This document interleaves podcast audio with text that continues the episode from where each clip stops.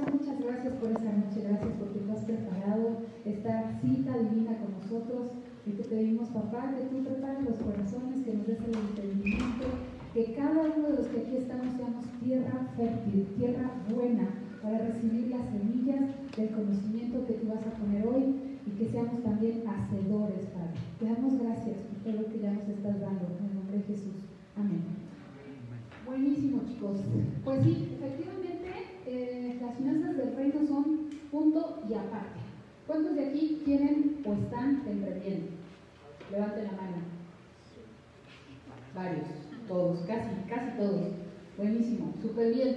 Bueno, eh, esto de los negocios, yo me he dado cuenta con la experiencia que de repente para las personas de fe llega a haber una línea muy delgadita donde de repente como que nos confundimos. Y entra una situación que es una lucha interna y ahí empieza, ahí es donde empezamos a ver, bueno, qué, qué es lo que más importa, qué es lo que debe de prevalecer. Y de eso es de lo que quiero platicarles el día de hoy. Y esta plática se llama propósito y negocios. ¿Sabías tú que en la Biblia hay 2.300 referencias a la palabra dinero? y que de todos los temas de los cuales Jesucristo predicó, 15% estuvo enfocado a hablar del dinero. Quiere decir que este es un tema importante, bastante importante, para el dueño del oro y la plata. Y sabía que era importante porque en este mundo, mientras nosotros estamos en este mundo, el dinero va a ser un factor clave para hacer muchas cosas, pero necesitamos el enfoque adecuado necesitamos desarrollar el enfoque del reino. Y este empresario Richard Harrison, que también es una persona de fe, tiene una frase que, que por ahí me gustó. Y él dice que Jesucristo habló más acerca del dinero que de cualquier otro tema. Bueno, habló más del reino, pero sí habló del, tema específico del dinero por encima de algunos otros temas. Y este empresario dice que es porque cuando se trata del dinero, se muestra la naturaleza humana. Y el dinero suele ser de lo más importante. Y nosotros como personas de fe necesitamos desarrollar esa mentalidad. Necesitamos estar alineados a la voluntad de Dios para esta herramienta, para que le demos el uso adecuado.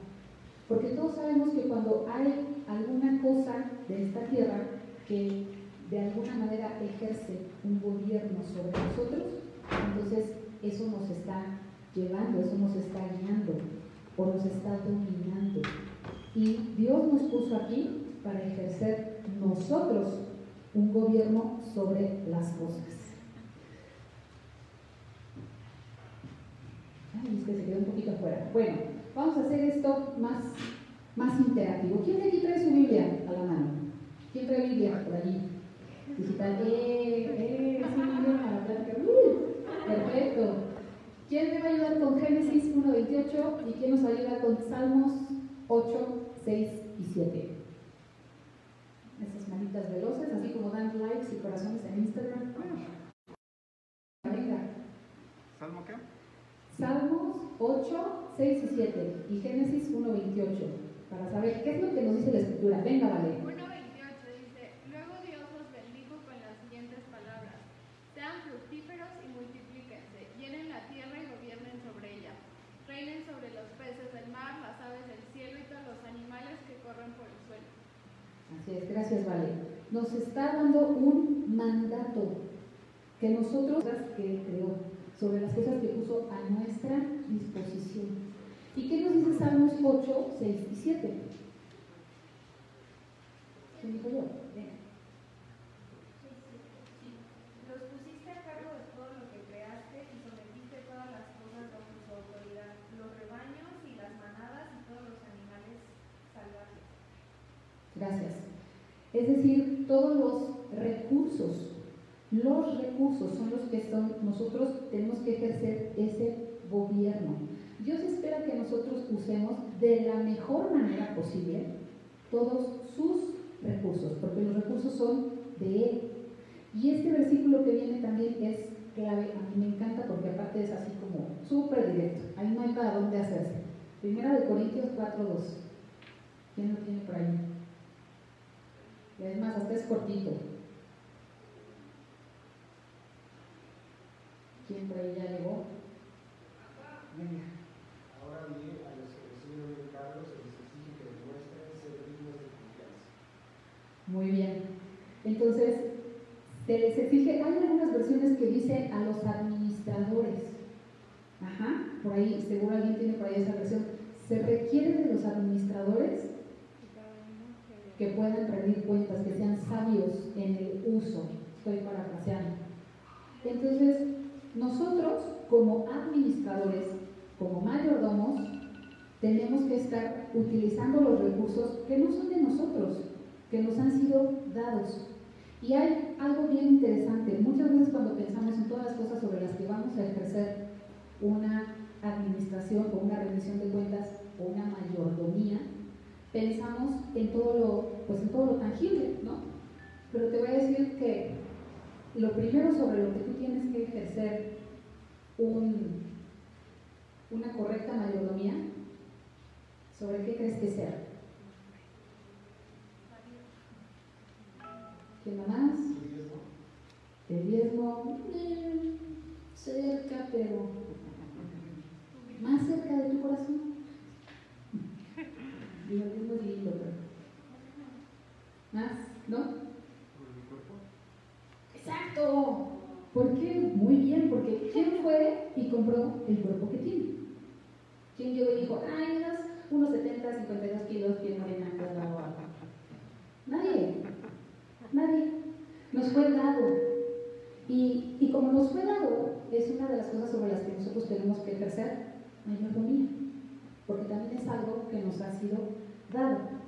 Ahora, ¿qué es exactamente un mayordomo? Yo sé que este concepto lo escuchamos mucho, pero el día de hoy creo que podría ser muy bueno que nos desafiemos a nosotros mismos y vayamos más profundo.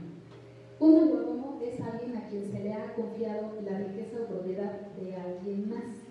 El mayordomo tiene la responsabilidad de manejar los recursos asignados para el mejor interés conveniente para su jefe. O sea, nunca se trata de ti, Ben. se trata de él todo el tiempo, todo el tiempo. Y a veces nos queda, o sea, nos familiarizamos rápido con el concepto, pero la realidad es que cuántas veces lo llevamos a la práctica. Y ahí es donde empezamos el, el tironeo, ¿no? De que no, pues tantito, es que sí soy yo, es que sí le eché ganitas, es que sí me preparé, es que sí son mis talentos, es que... Empezamos a querer negociar cuando sabemos que no es negociable, no es negociable, no se ha sido dado. Y como, como personas que habitamos en una cultura del reino, como militantes o ciudadanos de un reino, tenemos que estar sujetos a lo que se dice en el reino que debe de pasar, los estatutos del reino y lo que el rey dice. Y, y si el rey dice, tú eres mayordomo, tú eres administrador, quiere decir que en algún momento él nos va a pedir una rendición de cuentas. ¿Sobre qué? Sobre todo, empezando por tu cuerpo, empezando por lo que somos nosotros y obviamente todo lo que se extiende en el círculo de influencia que tú tienes. Tu familia, tu trabajo, tu comunidad, tu ministerio, tu ciudad, tu país, porque todo es un círculo de influencia donde tú te encuentras. Entonces, no nada más se trata del dinero, ¿no? Y, ¿por qué yo le apunto para acá? Y quiero que jale. Tiene que ser para allá, ¿verdad? Pobrecita de mí. Y me deja. Que es lo que hoy me dice, la, la, la. Y me dice, qué gachos. Bueno, nos regresamos. Ándale, ahí.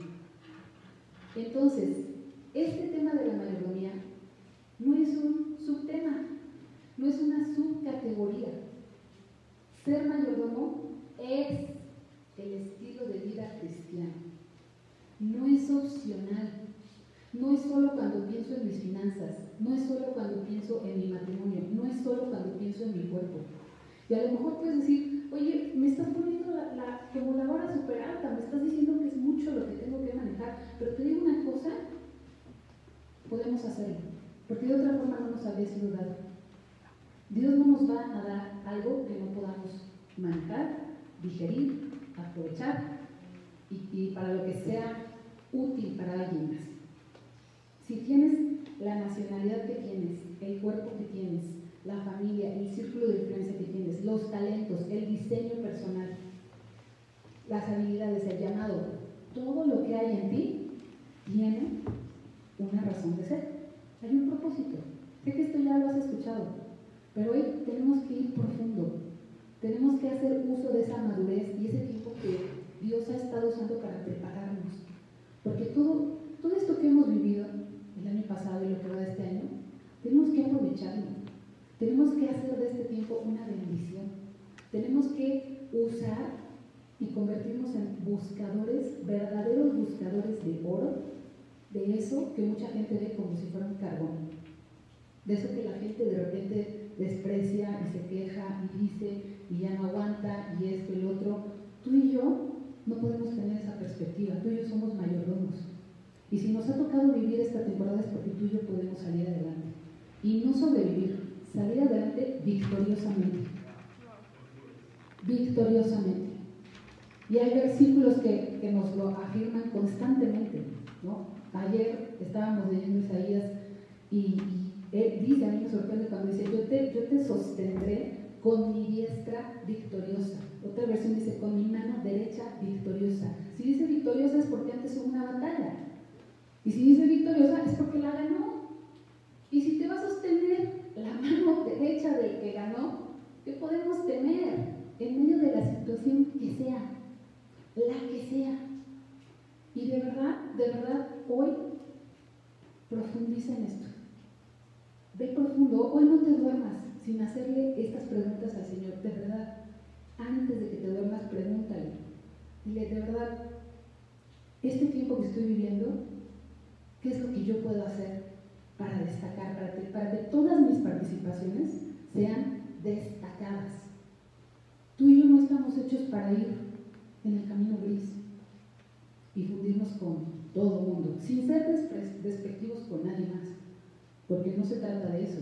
Todos estamos llamados y el deseo del Señor es que todos gocen de sus privilegios, de los privilegios de ser sus hijos. Y el deseo de nosotros siempre tiene que ser que la familia sea grande. Este lugar no quepa un alfiler más. Que llegue el día donde el predicador se tenga que subir a este banquito. ¿Así? Porque acá abajo esté retacado y las plateas llenas.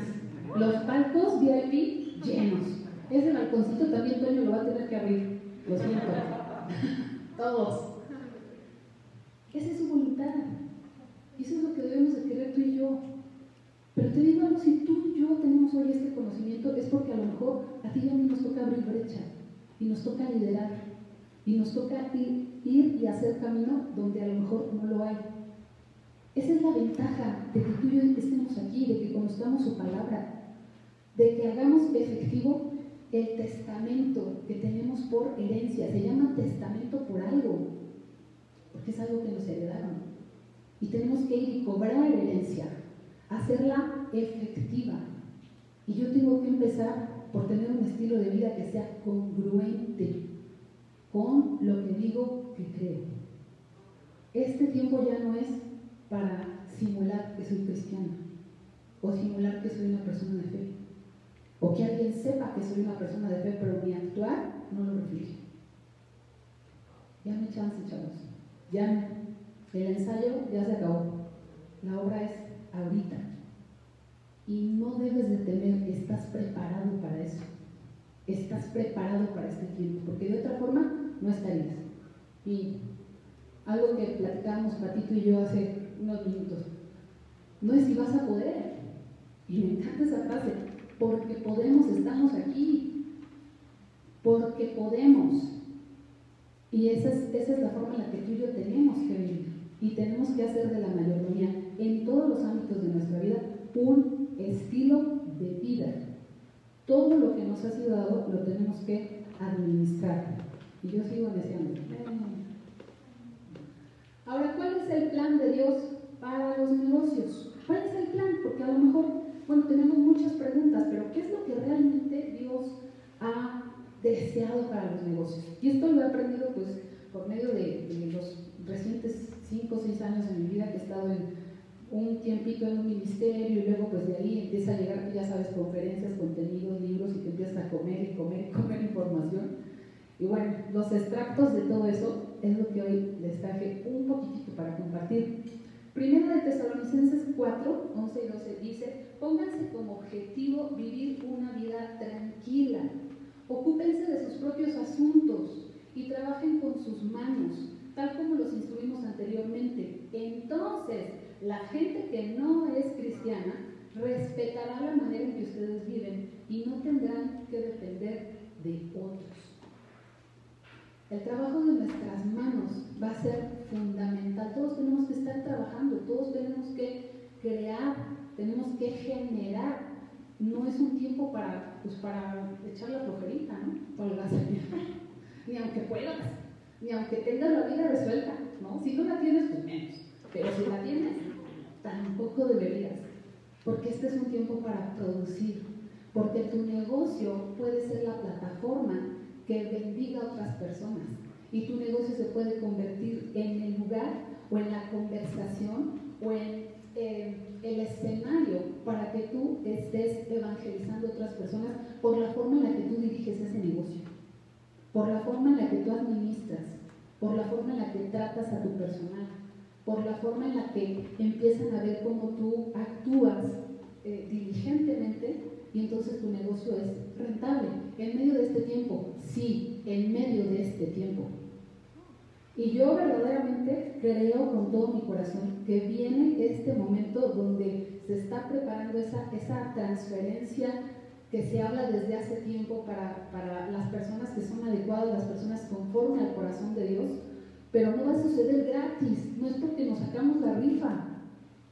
Tenemos que chambear, tenemos que trabajarlo, tenemos que desarrollarlo, tenemos que estar súper atentos para que esto suceda. Y mira, aquí hay unas claves que son parte de lo que creemos que es la voluntad de Dios, el plan de Dios para los negocios. Punto número uno, cuidar la tierra. Tenemos que cuidar la tierra. Todos sabemos que hemos hecho como humanidad un uso desmedido y poco inteligente de los recursos de la tierra. Él nos entregó una tierra hermosa, próspera, fructífera, llena de diversidad. Nosotros la hemos sobreexplotado para intereses pues de unos cuantos.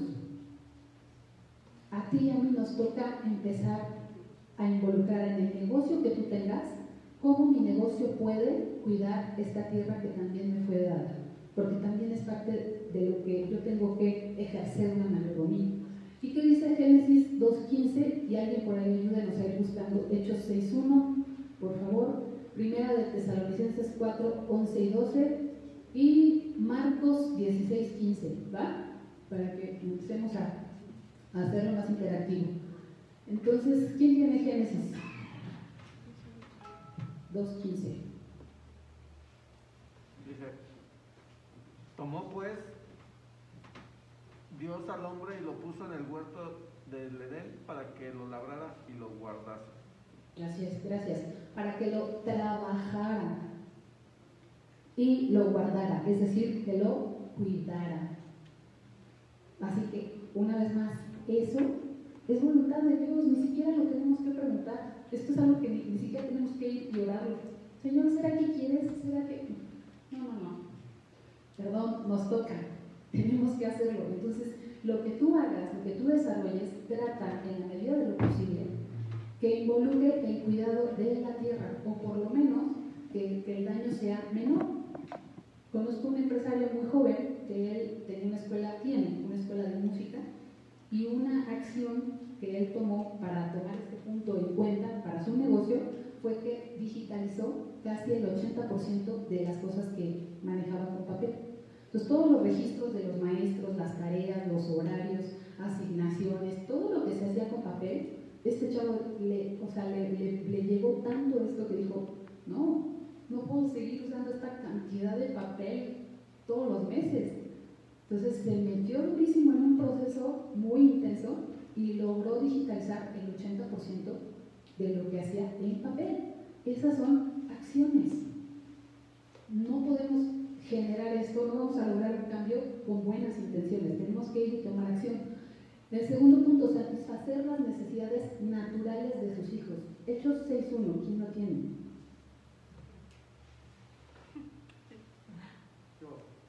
Al multiplicarse los creyentes rápidamente, hubo muchas de descontentos. Los creyentes que hablaban hebreo se quejaban de los diciendo que sus viudas eran discriminadas en la distribución diaria de los alimentos. Entonces, se trata de que nosotros estemos vigilando que las necesidades que existen, las necesidades reales, sean cubiertas. ¿Qué tiene que ver esto con tu negocio? Muchas veces tratamos de emprender un negocio porque nos estamos fijando en qué deja más dinero. Estamos viendo qué se vende más y qué es más rentable. Pero si esa idea, que puede ser muy rentable, no satisface una necesidad real del mercado, de los consumidores, tu negocio va a durar un poquito. Va a durar el dinero que te alcance para promocionarlo. Entonces tienes que estar enfocado en que lo que quieras emprender de negocio debe satisfacer una necesidad real de los consumidores. Algo que sí sea necesario. Y cómo tu negocio lo va a suplir. O sea, no es nada más identificar el problema. Identifica el problema, pero tu negocio debe tener esa solución. ¿Sí? Tercer punto, asegurarse de que a ninguno de sus hijos le falte nada. Primera de Tesalonicenses 4, 11 y 12. ¿Quién dijo yo? Yo, yo. Pónganse como objetivo vivir una vida tranquila, ocúpense de sus propios asuntos y trabajen con sus manos, tal como los instruimos anteriormente. Entonces, aquellos que no son creyentes respetarán la manera en que ustedes viven y ustedes no tendrán que depender de otros. Gracias, gracias, Tony. Tenemos que cuidar la calidad de lo que hacemos. Tu negocio, tu emprendimiento, de ninguna manera no te lo permitas, no te des el permiso de que tu emprendimiento no se maneje con estándares de alta calidad. No te lo permitas. Y te voy a dar una razón bien simple. Tú tienes un apellido que pesa mucho. Tú y yo tenemos un color que pesa mucho. Es rojo sangre, sangre del cordero. Ese es el apellido. Y pesa mucho. Entonces tú y yo estamos obligados a que lo que hagamos tiene que tener un estándar de altísima calidad.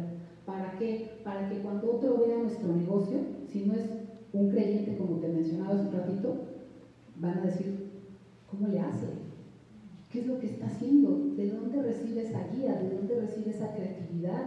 ¿De dónde viene el, parece que, oye, es que parece que Fer y Vale van adelantados. Parece que, que, cuando va a llegar la situación, Fer y Vale ya están ahí. Ya están ahí, están con todo, ya están puestos.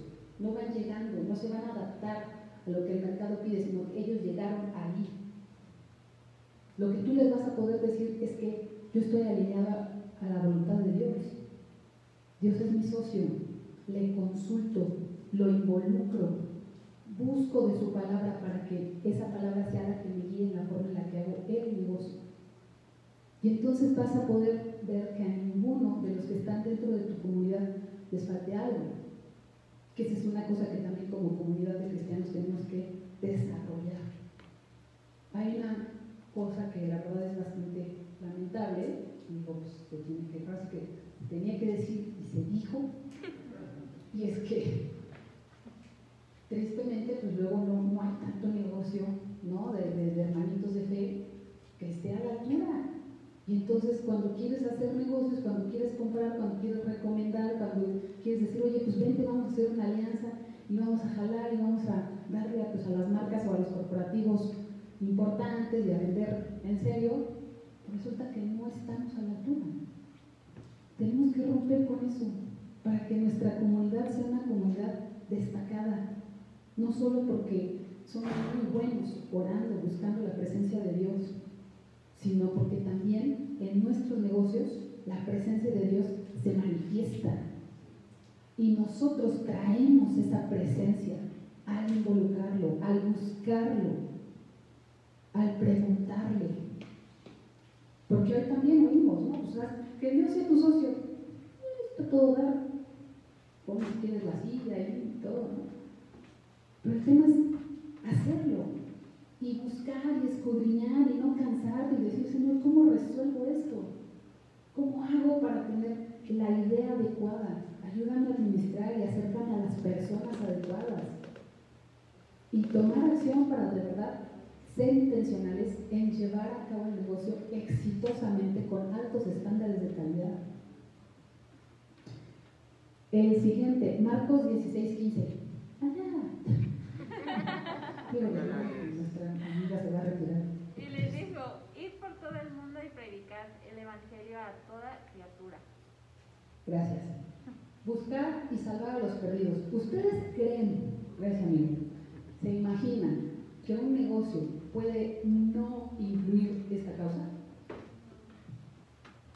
Tendría, porque otra vez tú y yo tenemos un apellido, tenemos un ADN, esta causa de ninguna forma puede estar fuera de el emprendimiento que yo desarrollo. Ahora, aquí tienes que ser muy cuidadoso, tienes que ser muy hábil para buscar la manera en la que tu negocio va a desarrollar este punto. Hay muchas formas y ahí el Señor que conoce tu diseño y sabe cuál es tu llamado, es el que te va a poder guiar hacia la forma en la que tú puedas implementar que tu negocio haga esta parte. Hay gente que muy sencillito imprime un versículo en sus bolsas de empaque, punto, se acaba. Hay gente que pone versículos por toda la oficina. Hay gente que, este, yo tengo un amigo que tiene una, una clínica de, lesiones de las rodillas y, sus consultas pues pueden durar media hora, dos horas. Cuando dura dos horas pues es porque ya está predicando. A eso te expones como paciente cuando vas con él, es una lotería y no sabes. Pero pues esa es su forma, esa es su manera. Hay gente que dice, no, yo declamo en mi oficina, es mi empresa, grupo de estudio bíblico los viernes 8 de la mañana. Punto. Bienvenido quien sea y ahí poco a poco pues van jalando. El punto es, de ninguna forma, buscar y salvar los perdidos va a ser una causa que puede estar fuera de tu negocio. Es algo que, que va junto con pegado. Entonces, nuestro desafío es ver cómo mi emprendimiento puede tomar una parte en, esta, en, esta, en este punto que es importante para Dios y que seguro va a traer bendición a lo que yo hago. Y tengo que encontrar el cómo, porque no es nada más agarrar y, bueno, imponer tu voluntad porque tú eres el jefe o el dueño del negocio, entonces obligar a la gente. Sabemos que eso no lo podemos hacer. Hay muchas formas. Y ahí es justo donde tenemos que entrar a la presencia de Dios para recibir esa guía y preguntarle cómo, cuál es la manera adecuada, qué es lo que a Él le gustaría que suceda en nuestro negocio para buscar y salvar a los perdidos. ¿Y cuál es el propósito? El propósito de Dios, la, lámina anterior hablamos de el plan de Dios para los negocios e incluimos cuatro puntos. ¿Sí? Cuidar la tierra, cuidar de las necesidades unos de otros, que a sus hijos no le falte nada y buscar y salvar a los perdidos. ¿Cierto? Ahora, el propósito de Dios, ¿cuál es? Construir ¿cuál reino? El suyo, ¿no? su reino. Cuando Dios provee más, solemos pensar, oh, esto es una bendición. Y sí, pero esa bendición también puede ser una prueba. ¿Prueba de qué?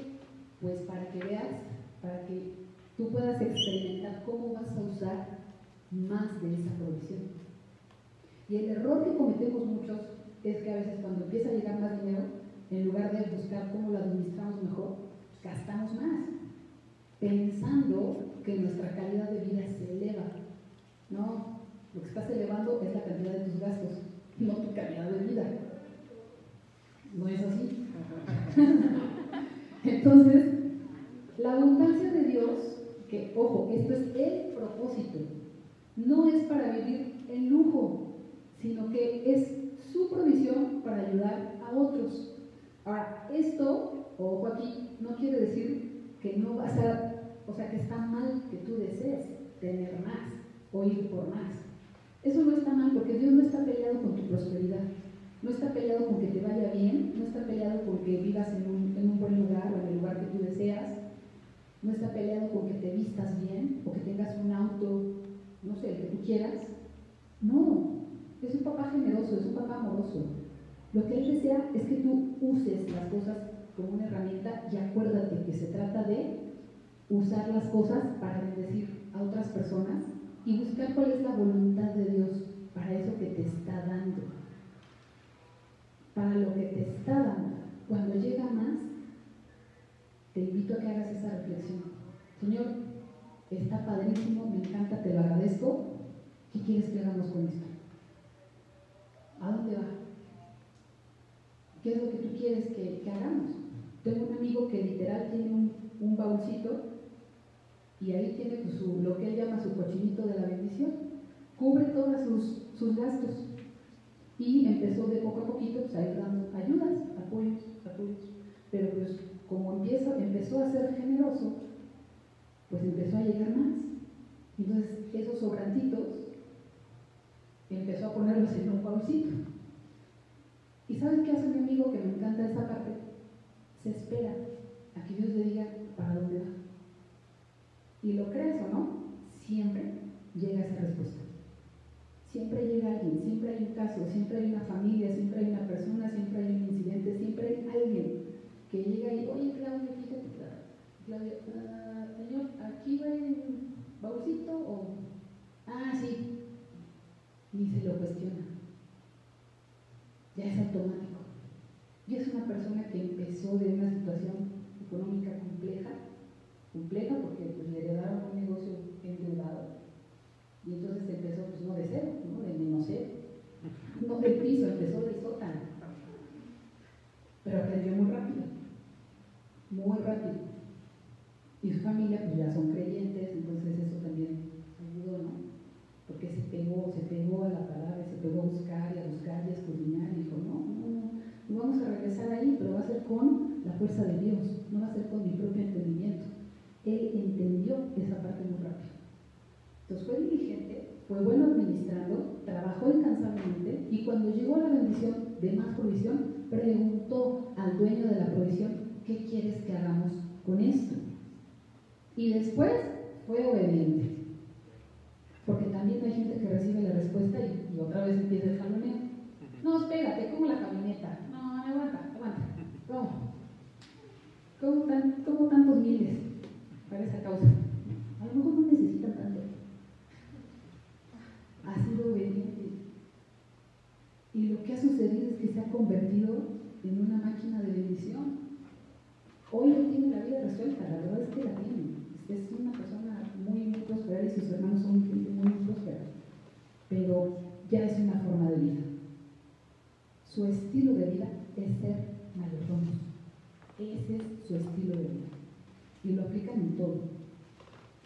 Dios me confía su dinero no para construir mi reino, sino para construir su reino, como está en el cielo, como se maneja en el cielo.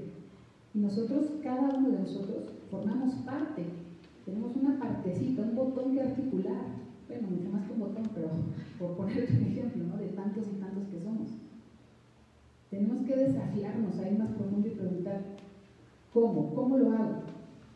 Si nosotros que sabemos esto que Dios nos lo da, no enseñamos a las personas a ser buenos mayordomos, givers, que esta es una palabra en inglés, creo que él lo expresa como muy bien, es como, un- como dador, ¿no? Como alguien que, que es generoso.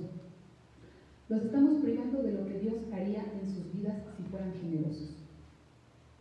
Cuando tú ejercites este músculo y ya para ti sea una forma de vida, ¿qué te toca hacer? Enseñarle a otro. Así como tenemos la comisión de ir y compartir de Cristo, de lo que ha hecho Dios en nuestra vida, tenemos la comisión de también compartir de lo que Dios nos ha enseñado a nosotros. Y tenemos que empezar, y a lo mejor es con nuestra propia familia, ¿no? A veces, de decir, oye, no importa si tu diezmo es así, dalo. Dalo, hazlo un hábito de vida. Ejerce ese, ese hábito, ¿no? Devuélvele esa palabra al Señor, famosísima de Malaquías. Devuélvesela. Sabemos que no es un reclamo. Nosotros que eh, podemos reclamarle al Señor, obvio, nada. Ponerlo a prueba por menos. Digo, yo no, no, la neta no, no. Yo le digo, de buena onda, ¿no? Mira, abre las ventanas, sobreabundantemente.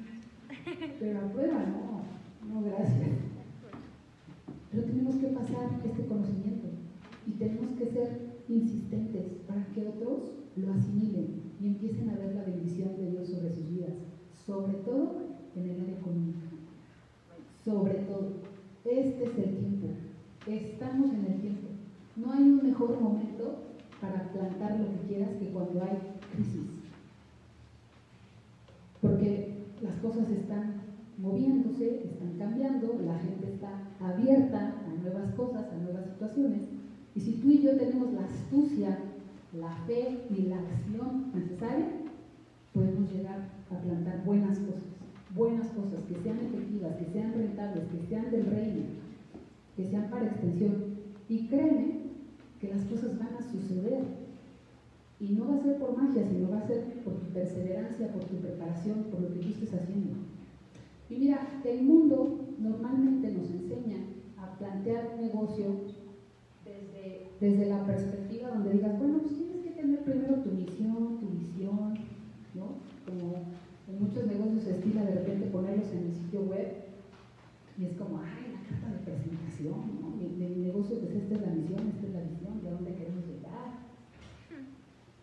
Pero lo que el reino nos enseña es que es al revés. ¿Por qué al revés? Porque en la parte de abajo, que es la base, tiene que estar cuál es la motivación que hace que tú quieras desarrollar ese negocio. ¿Qué te motiva a hacerlo? ¿Cuál es el propósito alineado de tu vida?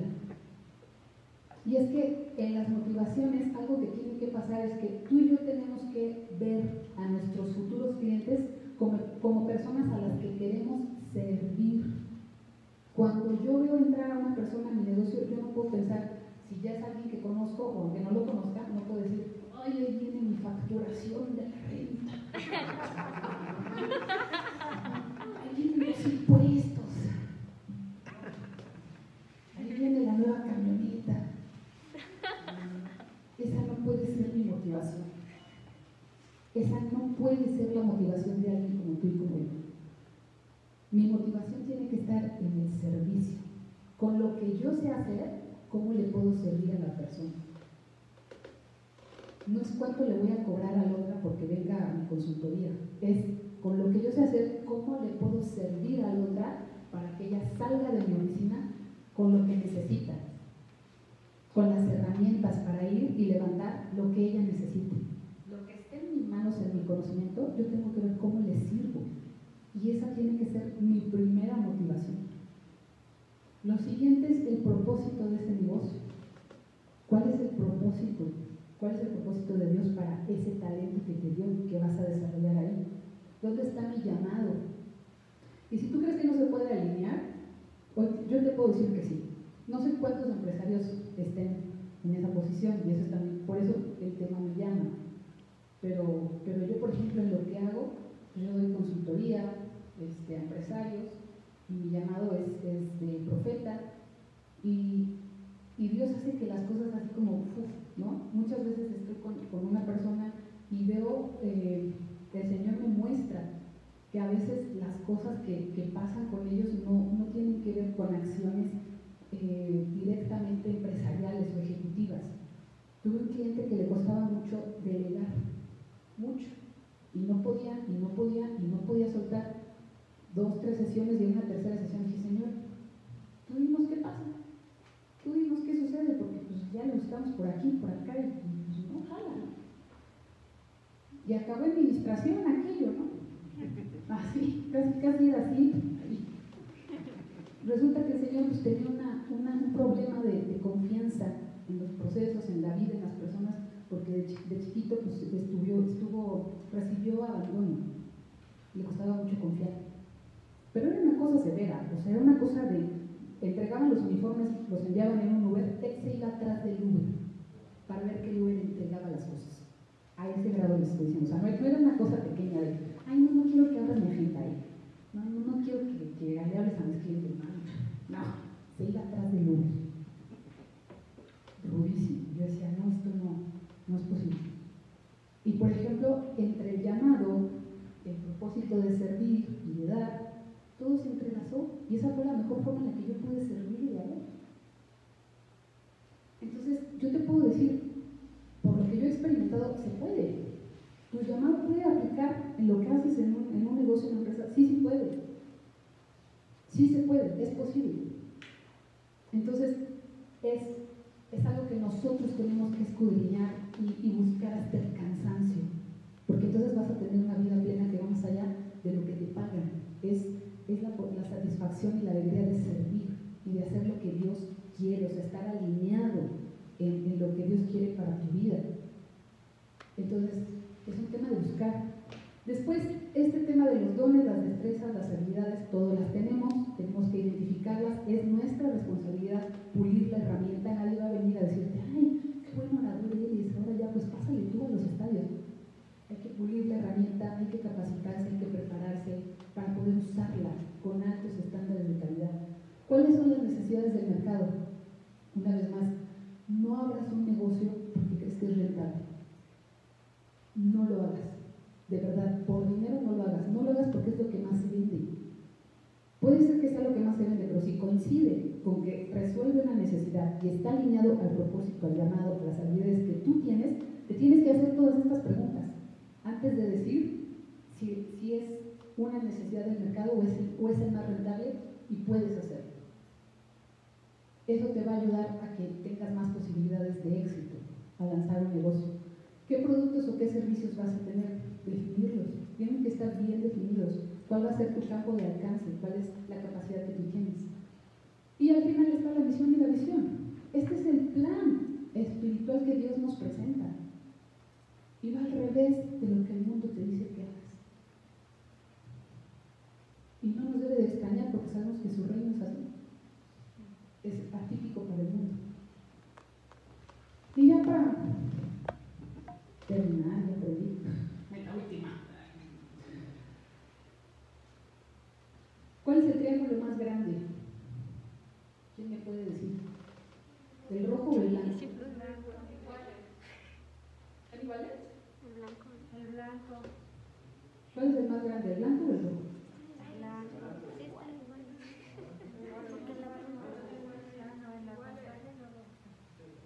Son iguales, igualitos. Y con eso lo que quiero es darte una impresión, así, una visión gráfica que te la grabes y te la lleves. No podemos espiritualizar todo, ni podemos hacer que todas las cosas sean sin la espiritualidad que nosotros ya portamos. Son las dos cosas. No puedes espiritualizar tu, empresa porque vas a acabar perdiendo. Lamentablemente sí conozco gente que pierde con muy buenas intenciones. Queriendo dar, así no voy a poner desayunos para los empleados, no sé qué. Y luego, ¿qué crees? Que los empleados, pues no, ¿eh? no jalan, no quieren, no valoran, no muchas cosas. Y las personas con toda la buena intención y con todo el amor, nada. Entonces, también eso, ¿no? Tienes que ser diligente, tiene que haber prudencia en ti. Tienes que buscar que tu negocio sea rentable, que, que te capacites. Tan importante es la capacitación y el análisis para todas las decisiones que vas a tomar, como la guía de Dios y cómo estás por dentro, cómo estás espiritualmente, buscando la presencia y buscando su guía.